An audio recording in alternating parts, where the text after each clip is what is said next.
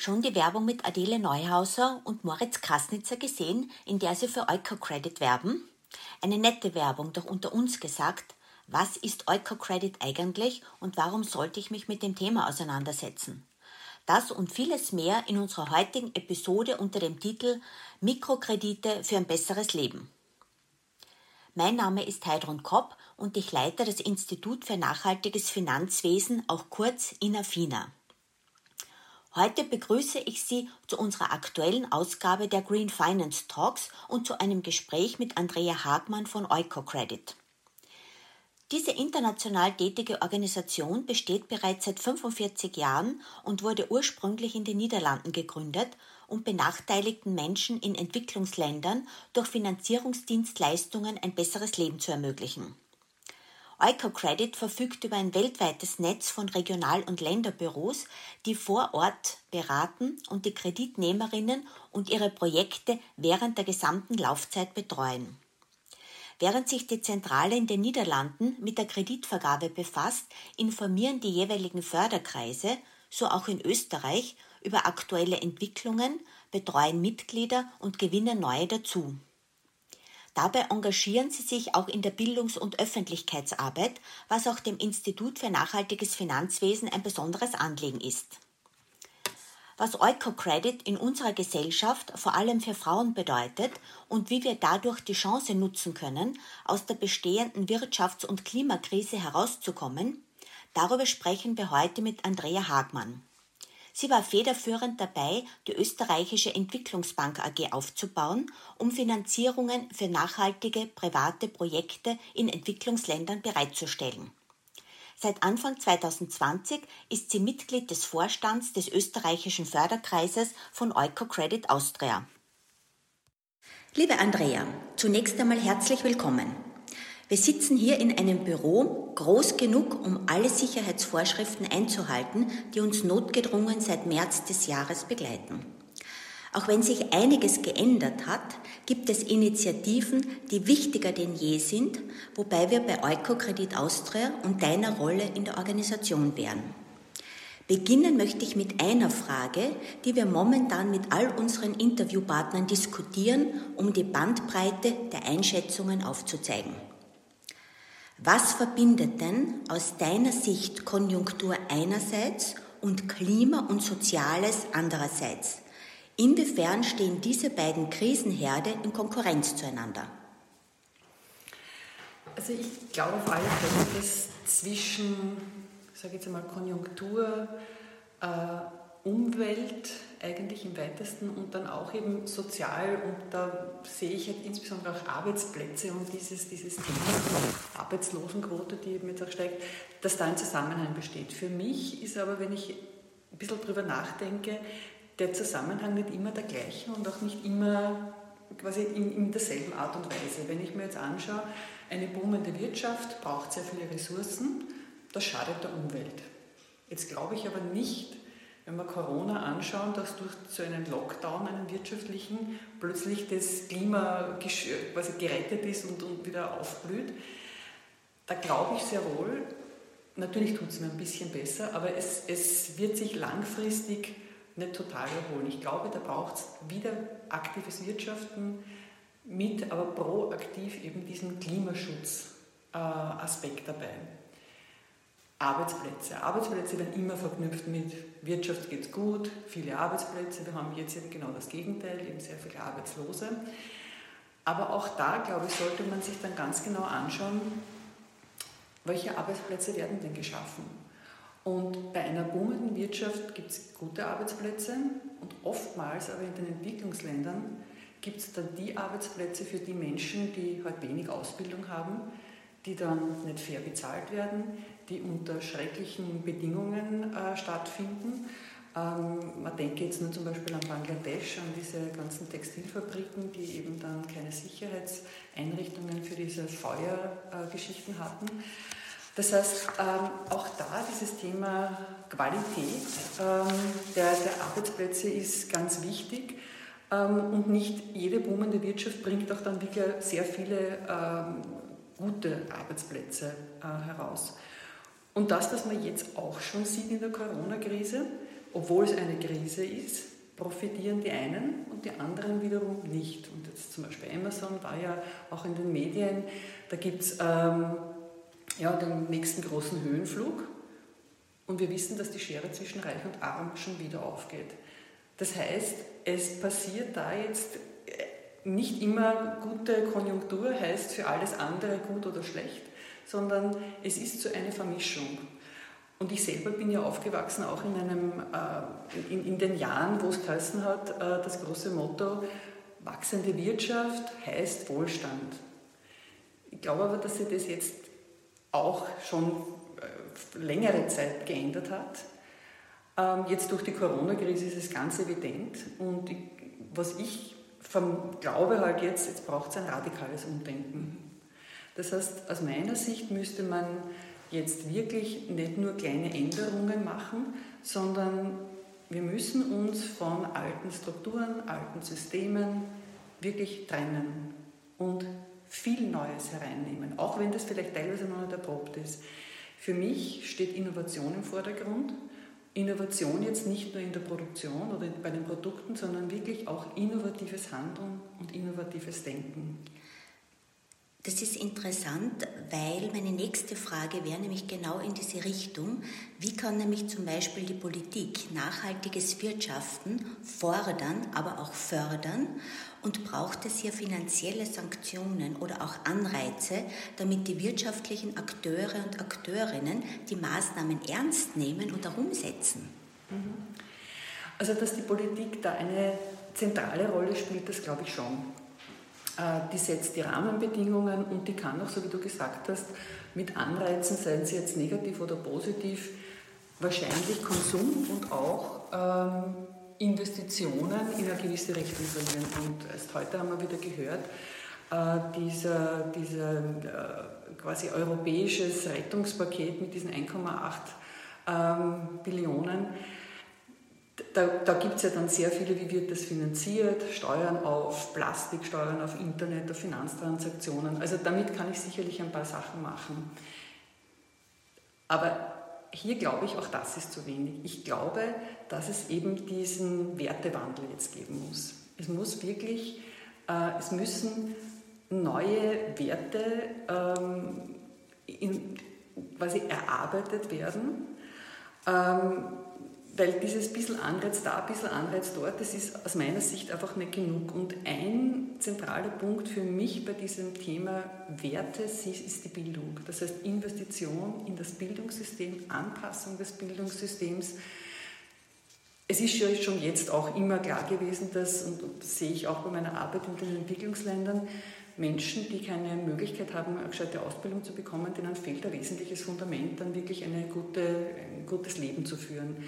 Ich rede aber hier auch nicht nur von Fachausbildung. Fachausbildung ja ist auch wichtig, aber ich rede hier auch von äh, Ausbildung auch im Sinne von, wie wir heute in Krisensituationen. Wir werden in Zukunft mehr mit Unsicherheit konfrontiert sein und wir dürfen uns nicht immer darüber wundern, jetzt ist schon wieder was, was womit wir nicht gerechnet haben.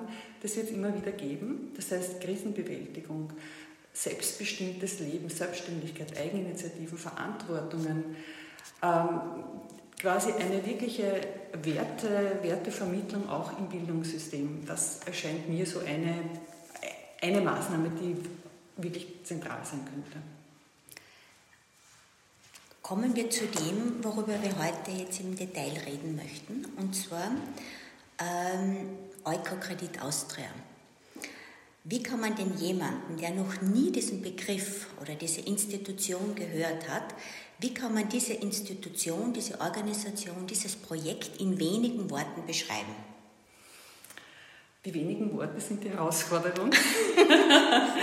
Das Ziel von Eurocredit ist, die Lebensbedingungen von wirtschaftlich benachteiligten Menschen zu verbessern, indem man ihnen Zugang zu Finanzdienstleistungen ermöglicht und auch Beratungsdienstleistungen. Eukocredit selber ist eine Genossenschaft, das heißt, sie holt sich Geld von Anlegerinnen und mit diesem Geld äh, finanziert sie Kredite für Mikrofinanzorganisationen oder auch kleinere Unternehmen und erreicht dadurch wirklich ganz äh, arme Bevölkerungsgruppen, die normalerweise keinen Zugang zu äh, Bankdienstleistungen bei ganz normalen Banken bekommen. Die Wurzeln von Eukocredit äh, sind im, im Ökumenischen Rat der Kirchen zu, zu finden. Mhm. Und so hat man da bei einer Generalversammlung 1968 hat man gesagt, naja, wir haben Geld zu veranlagen, ähm, wir wollen wirklich ein alternatives Veranlagungsprojekt eigentlich quasi uns, uns gestalten. Und da hat man dann gesagt, gut, wir wollen das Geld wirklich Menschen zur Verfügung stellen, die sonst einfach keine Möglichkeit haben, an Geld heranzukommen. Und so ist dieses äh, Projekt entstanden und so hat man begonnen, eben in diese Mikrofinanzorganisationen zu, äh, zu investieren.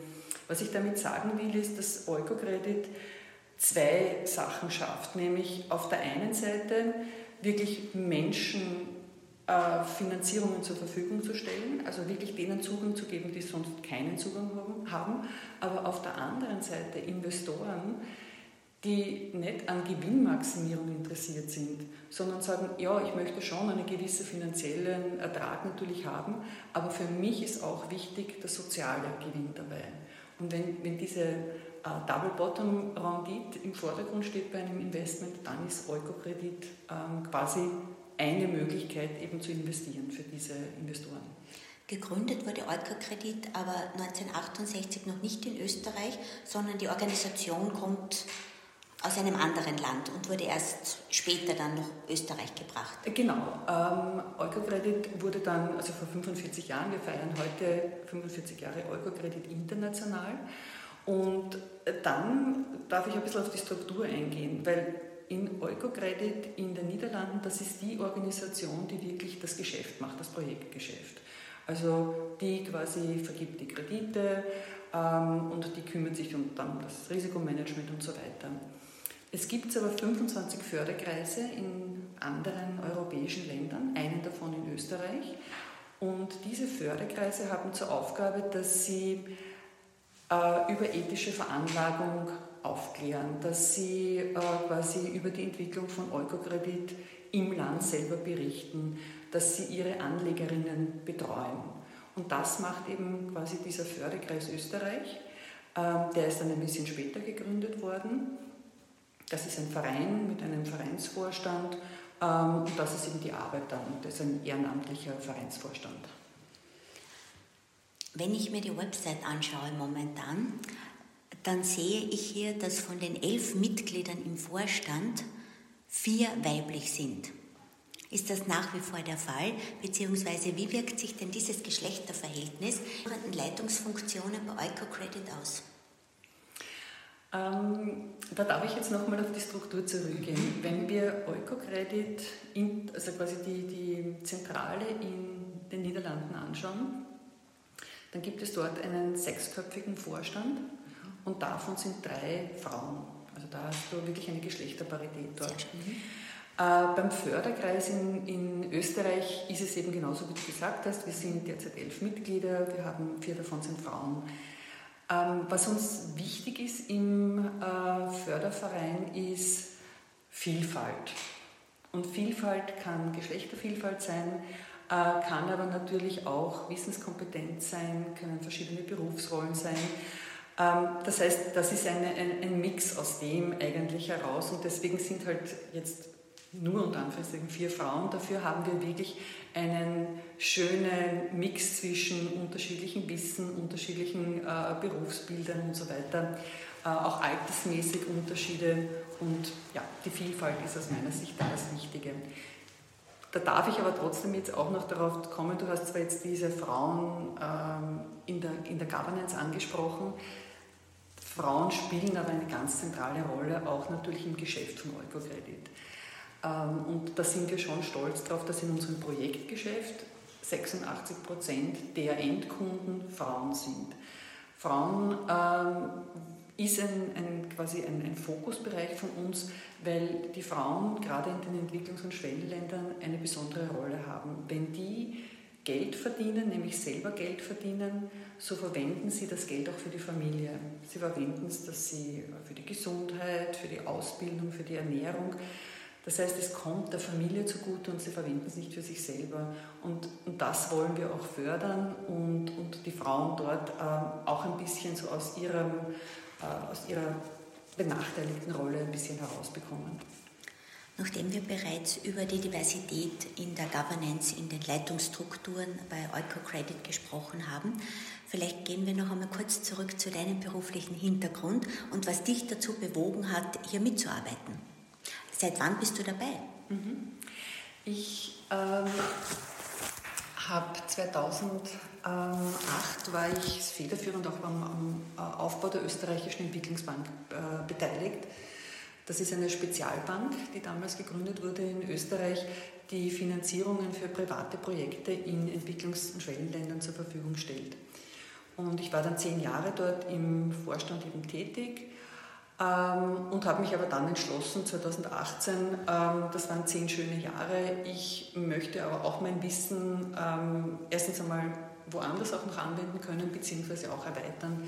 Habe mich dann eben selbstständig gemacht und bin äh, derzeit in diversen Leitungs- und äh, Aufsichtsgremien eben vertreten, und zwar in Mikrofinanzfonds, aber auch bei Mikrofinanzbanken. Und ich habe schon damals bei der Entwicklungsbank immer wieder mit Eukocredit haben wir immer wieder Kontakt gehabt. Wir haben auch teilweise in äh, denselben Projekten ähm, quasi investiert äh, und haben uns dort auch äh, immer wieder getroffen. Und jetzt hat sich einfach gut ergeben, nämlich heuer, dass ich äh, eben in den, in den Vorstand gewählt wurde. Und ich bin einfach froh, dass ich dort auch ehrenamtlich mitarbeiten kann und da einfach die, diese Werte auch weitertragen kann und da auch in Österreich ein bisschen so äh, diese, diese ethische Veranlagungsgeschichte auch äh, ein bisschen erzählen kann. Das Thema Microfinance war ja lange Zeit sehr, sehr populär, insbesondere um die Zeit herum, um 2006, als der Mohammed Yunus den Friedensnobelpreis für seine Grameen Bank bekommen hat. Und dann hat es aber eine Zeit gegeben, wo dieses Konzept sehr viel Kritik äh, erfahren hat. Was sagst du, was, was sagt ihr als Entscheidungsträgerinnen bei EucoCredit zu dieser Kritik? Ist das etwas, auf das man Rücksicht nehmen muss. Wie würdest du, wie würdest du das entkräften? Mhm. Also wie du gesagt hast, 2006 mit Yunus ist das wirklich ganz groß dann gekommen und, und ähm, sehr populär geworden. Und immer wenn etwas groß und populär ist, dann gibt es ganz große Erwartungshaltungen. Und eine dieser Erwartungshaltungen, die sich dann herauskristallisiert hat, war, Mikrofinanz ist das Allheilmittel gegen die Armut. Ich kann jedem, wenn ich einem armen Menschen einen Kredit gebe, so einen kleinen Kredit, dann kann ich den aus der Armut befreien. Und das ist natürlich nicht richtig und das ist natürlich, ähm, äh, so wird das nicht eintreten. Und dann wurde dieses Mittel einfach halt falsch eingesetzt ähm, und man hat sicherlich einige Regeln teilweise auch nicht ähm, be beachtet. Und eines der größten Themen ist einfach das Thema Überschuldung dass die Leute einen Kredit aufgenommen haben, dann haben sie das Gefühl gehabt, na, sie können aus irgendwelchen Gründen nicht zurückzahlen zu zahlen und dann haben sie einfach Angst bekommen, ja, was mache ich jetzt, wenn ich das nicht zurückzahlen kann, ich nehme woanders einen Kredit drauf, bei einem privaten Geldverleiher, der dann viel höhere Zinsen noch ähm, verlangt dafür und so geht es immer weiter. Ähm, und natürlich waren ganz furchtbare negative Höhepunkte diese Selbstmorde in, in Indien. Äh, aber auch heuer hat es wieder negative Schlagzeilen gegeben in Bangladesch, eben auch wieder dieses Problem mit äh, Kredite aufgenommen, sie können sie nicht zurückzahlen aufgrund eben Corona-Krise. Und wie ich gesagt habe, es trifft halt besonders auch, auch die Ärmsten, die dann dem Ganzen auch ungeschützt gegenüberstehen. Da gibt es keine Versicherungen, da gibt es keine sonstigen Förderungen für diese Menschen. Ähm, ich glaube trotzdem, wenn man Mikrofinanz anschaut und genau sagt, okay, was glauben wir, dass es kann, dann kann es Menschen, die keine, keinen Zugang zu einer Bank haben, kein Bankkonto haben, und es gibt noch immer 1,7 Milliarden Menschen, die bei einer Bank keinen Kredit bekommen können, die bei einer Bank ein Konto bekommen können, weil die Banken sagen, der ist nicht kreditwürdig. Und Mikroorganisationen, Mikrofinanzorganisationen bieten diesen Menschen aber die Möglichkeit an, dass sie dort Kredite bekommen, dass sie äh, auch sparen können, dass sie auch Versicherungen zum Beispiel bekommen. Das ist ein ganz wesentliches Mittel. Ähm, und das kann Mikrofinanz. Und dann ist uns auch ganz wichtig, dass eben, und da gab es ja dann sehr viele äh, Werkzeuge dafür auch, diese Menschen müssen auch gut beraten werden. Die kann man, denen kann man nicht den Kredit geben und das war's. Die müssen von ihrem ähm, Betreuer sehr gut, erstens einmal, der schaut sich das Umfeld an. Wo lebt er, mit wie vielen Leuten lebt er, mit wie, für wie viele Leute muss diese Frau oder dieser Mann eigentlich sorgen. Äh, was haben die sonst vielleicht für Themen noch, die man berücksichtigen muss. Und dann auch immer ganz nahe an diesen Menschen dran zu bleiben äh, und den täglich zu besuchen, am Marktstand und zu schauen, ist der krank, geht es ihm gut, braucht er was. Ähm, also diese, dieses enge Dranbleiben an diesen Menschen ähm, und, und auch mit diesen Menschen vielleicht auch Schulungen und Trainings machen, das sind eigentlich so, die brauchen mehr als einen Kredit, die brauchen manche davon ein, ein Rundumpaket. Und wenn man das berücksichtigt und sagt, nicht jeder kann damit gleich ähm, reich werden, nicht jeder äh, wird damit, ähm, ja, geht es total anders, aber wird, es wird ihm vielleicht ermöglicht, eine, einer Tätigkeit nachzugehen, die er ohne diesen Mikrokredit nicht hätte. Du hast schon angesprochen, dass ein Großteil äh, eurer Zielgruppe äh, Frauen sind, äh, die von diesen Förderungen profitieren. Und du hast jetzt gerade erklärt, dass es nicht nur Geld gibt, sondern in Wahrheit ein gesamtes Paket an, an Unterstützung, um dieses Projekt, das sehr viele Frauen hier machen, auch positiv äh, zu begleiten. Diejenigen, die hier die Frauen unterstützen, sind das auch Frauen oder sind das Männer? Also wie schaut man auch auf, auf diese Konstellation zum einen und zum anderen? Ähm, die Informationen über die Menschen, die finanziert werden, sind die auch zugänglich äh, von euren In oder an eure Investoren oder steht hier ein Bankgeheimnis oder Datenschutz oder solche äh, Dinge dem entgegen? Also bei dem ersten das kann ich jetzt sicherlich jetzt nicht allumfassend äh, äh, erläutern, aber was, worauf sehr genau geschaut wird, dass ähm, natürlich diese, diese Regeln oder Usancen in den Ländern eingehalten werden.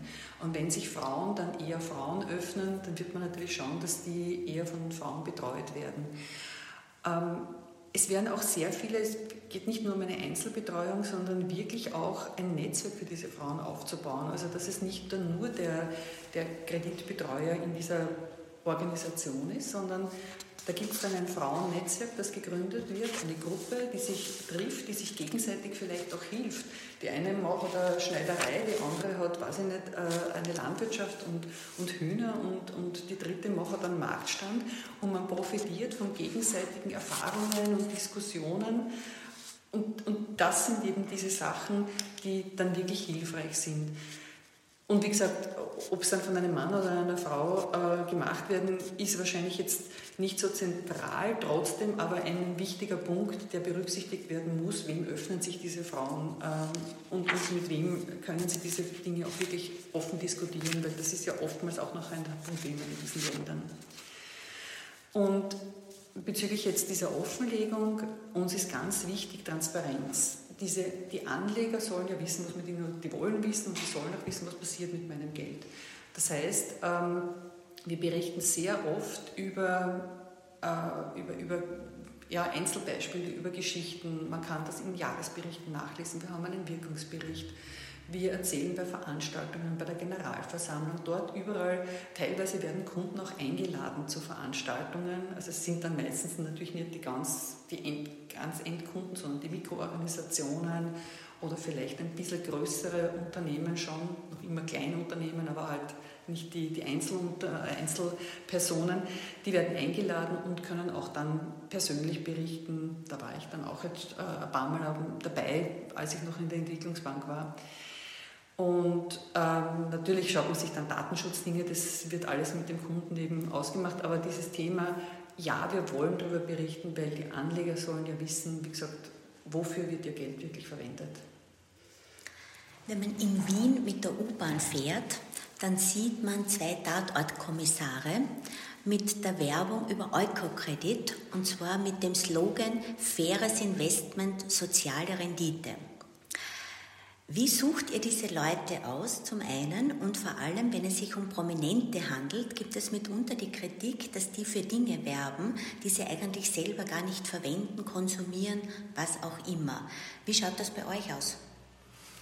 Diese Testimonials ähm, werden durch persönliche Kontakte äh, ausgesucht. Ich, als ich noch äh, Vorstand in der Entwicklungsbank war, war ich auch ein Testimonial. Ähm, also ich habe eher diese Mikrofinanz- Bankerrolle gespielt. Ähm, die, die, Tatort, das Tatortbar äh, versucht natürlich eine breite Kundengruppe zu erreichen. Wie gesagt, das sind persönliche Kontakte. Was aber ganz wichtig ist, die Menschen, äh, die Testimonials sind, die wollen wir auch, dass sie sich bei Eurocredit engagieren. Das heißt, die legen auch Geld an bei Eurocredit. Äh, und wichtig ist auch, diese Videoclips sind auch pro bono. Mhm. Also die verlangen nichts dafür. Finanzdienstleistungsunternehmen werden ja mitunter kritisiert wegen hoher Gehälter und auch Bonuszahlungen, die ja schließlich am Ende des Tages die Kunden mit ihren Gebühren und auch über die Zinsen zahlen müssen. Wie funktioniert denn das bei Eukocredit? Bei Eukocredit gibt es keine Bonuszahlungen mehr, sondern es gibt Gehaltszahlungen mhm. und die Gehälter für, die, für das Management die werden auch im Jahresbericht offengelegt. Und da kann sich dann jeder ein Bild über die Verhältnismäßigkeit machen. Nachdem wir schon beim Geld sind, wie viel Rendite bezahlt ihr denn für das Investment, das jemand bei euch tätigt und mit welchem Betrag kann man dabei sein? Und gleich eine Anschlussfrage, was bedeutet es, wenn jemand dann plötzlich doch sein Geld wieder braucht? Kann er da kurzfristig wieder aussteigen? Also mit, ähm, wie gesagt, das ist jetzt eine ein Genossenschaftsanteil, den man kauft. Mit 200 Euro ist man dabei. Man kann das auch dann nachträglich noch aufstocken, wenn man möchte. Und man kann mit, dieser, mit diesem Anteil können, kann eine Dividende bis zu 2% äh, per annum ausgezahlt werden. Für das Jahr 2019, da haben aber die Genossenschaftsmitglieder beschlossen, aufgrund der Corona-Pandemie, ähm, dass man eine Nulldividende, was jetzt hat man sich auf eine Nulldividende geeinigt, man hat keine Dividende ausgezahlt, man hat gesagt, erstens einmal will man die Einlagen sichern mhm. und zweitens einmal möchte man auch Solidarität bekunden ähm, mit den äh, Menschen, die eben in den Entwicklungs- und Schwellenländern äh, leben. Äh, zu der Frage eben jetzt von der Laufzeit, natürlich ist es grundsätzlich gedacht für eine längere Laufzeit, weil dieses Geld, ähm, quasi wenn man das jemandem gibt, äh, einen Kredit ausreicht, das soll ja auch, äh, das ist ja nicht eine, eine Geschichte von ein paar Wochen oder auch nur ein paar Monaten, sondern da geht es ja meistens wirklich auch um, um Jahre, wo man zuerst einmal diese äh, guten Leute akquirieren muss und so weiter. Aber prinzipiell kann man diesen, diesen Betrag auch jederzeit wieder abberufen. Es ist leider Gottes auch in Corona-Zeiten haben manche Leute auch ähm, wieder ihre Einlage zurückgefordert. Ist auch nachvollziehbar, aber wie gesagt, da, da gibt es keine, keine Bindung. Und wenn ich jetzt interessiert bin, zumindest einmal diese 200 Euro, offensichtlich geht es in 200 Euro Schritten, dass man hier investieren kann. Wie würde denn das konkret funktionieren? Gehe ich in eine Filiale? Muss ich ein Konto eröffnen? Rufe ich jemanden an? Wie kann man sich das konkret vorstellen, wenn man jetzt nach unserem Gespräch interessiert ist? Mhm. Ähm, das Beste ist wahrscheinlich, dass man einfach bei dieser Geschäftsstelle in Wien ähm, entweder anruft oder, äh, oder ein E-Mail schreibt. Man findet das auf unserer Homepage eukocredit.at und dann dort mit den Kollegen einfach äh, das weiter bespricht. Im Prinzip ist es ein, ein einfacher Ablauf, dann man muss ein Formular ausfüllen. Also es ist jetzt kein Kontoeröffnung, weil es ist ja ein Genossenschaftsanteil, den man zeichnet. Ähm, aber wie gesagt, es gibt da Formulare, die auszufüllen sind und dann kann man das per E-Mail e oder auch eben im persönlichen Gespräch abwickeln. Das heißt, da müsste jemand dann zu euch ins Büro kommen? Entweder zu uns ins Büro oder anrufen. Wie gesagt, im oder Moment ist Anrufen oder E-Mail auch, auch eine gute Variante. Welche speziellen Entwicklungen sind denn für die nächsten Monate und Jahre geplant, die unsere Hörer und Hörerinnen interessieren könnten? Ähm, Eukocredit äh, unterzieht sich derzeit gerade einem wirklich großen Strategieprozess. Wie schon gesagt, ähm, es ist eine Zeit der Veränderung Und Eukocredit gibt es auch schon sehr lange, nämlich 45 Jahre. Natürlich haben wir Schwerpunkte, ähm, wo wir verstärkt eben versuchen zu investieren. Erstens einmal Länderschwerpunkte. Wir sind derzeit in 33 Ländern. Wir haben 600 Partner. Wir haben ein Gesamtportfolio von einer Milliarde. Ähm, das ist vor allem in Mikrofinanz äh, investiert, aber auch in Landwirtschaft und erneuerbare Energie. Und trotzdem wollen wir jetzt einmal schauen, ähm, was sind denn die Herausforderungen in der Zukunft? Passt das noch, was wir machen? Passt das auch, wie wir das machen? Weil ich meine, Digitalisierung ist natürlich ein großes Thema. Ähm, und da gibt es sicherlich etliches, äh, wo dass wir mit Fintech-Unternehmen, Kooperationen, also in, in, diese Richtung einfach denken. Auch dieses Thema erneuerbare Energie, leistbare Energie für die Menschen vor Ort. Ähm, das äh, überlegen wir, ob wir das auch verstärkt machen können. Also es ist wirklich dieser strategische Prozess, ähm, in welche Richtung, welche, welche Antworten oder welche Lösungen müssen wir einfach entwickeln äh, für, für Menschen in diesen Entwicklungs- und Schwellenländern.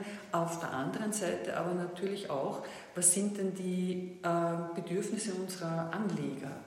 Äh, wer sind unsere Anleger? Es sind eben sehr viele kirchliche Organisationen auch dabei, aber Gott sei Dank auch sehr viele private Menschen, die einfach interessiert sind, mehr und mehr interessiert sind nicht nur an dem Gewinn, sondern eben auch an diesem, ich möchte etwas Sinnvolles mit meinem Geld machen, ich möchte eben auch diesen sozialen Gewinn äh, erwirtschaften. Und auch da sind wir dann äh, auch im Gespräch und haben auch jetzt eine Befragung gemacht, ähm, wie, was erwartet ihr oder was, was sind denn eure Anliegen so? Und das wird jetzt zusammengeführt und das wird äh, besprochen. Ähm, was es sicherlich, äh, aber quasi so die, die grundsätzlichen Werte, eine verantwortungsvolle Veranlagungsmöglichkeit zu schaffen und gleichzeitig Menschen, die äh, wirtschaftlich benachteiligt sind, denen Geld zur Verfügung zu stellen, das wird bleiben. Das sind so die wesentlichen Eckpunkte. Das wären zwar schon sehr schöne Schlussworte, aber wir sind noch nicht am, äh, am Ende unseres äh, interessanten Gesprächs. Ich würde nämlich gerne noch einen kleinen Wordrap machen und ersuche um eine kurze Antwort.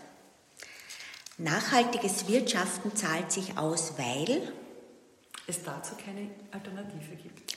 Es spornt mich an, wenn ich andere Menschen ermöglichen kann, ihr Talent zu leben. Wenn ich heute 10 Millionen Euro im Lotto gewonnen hätte, dann?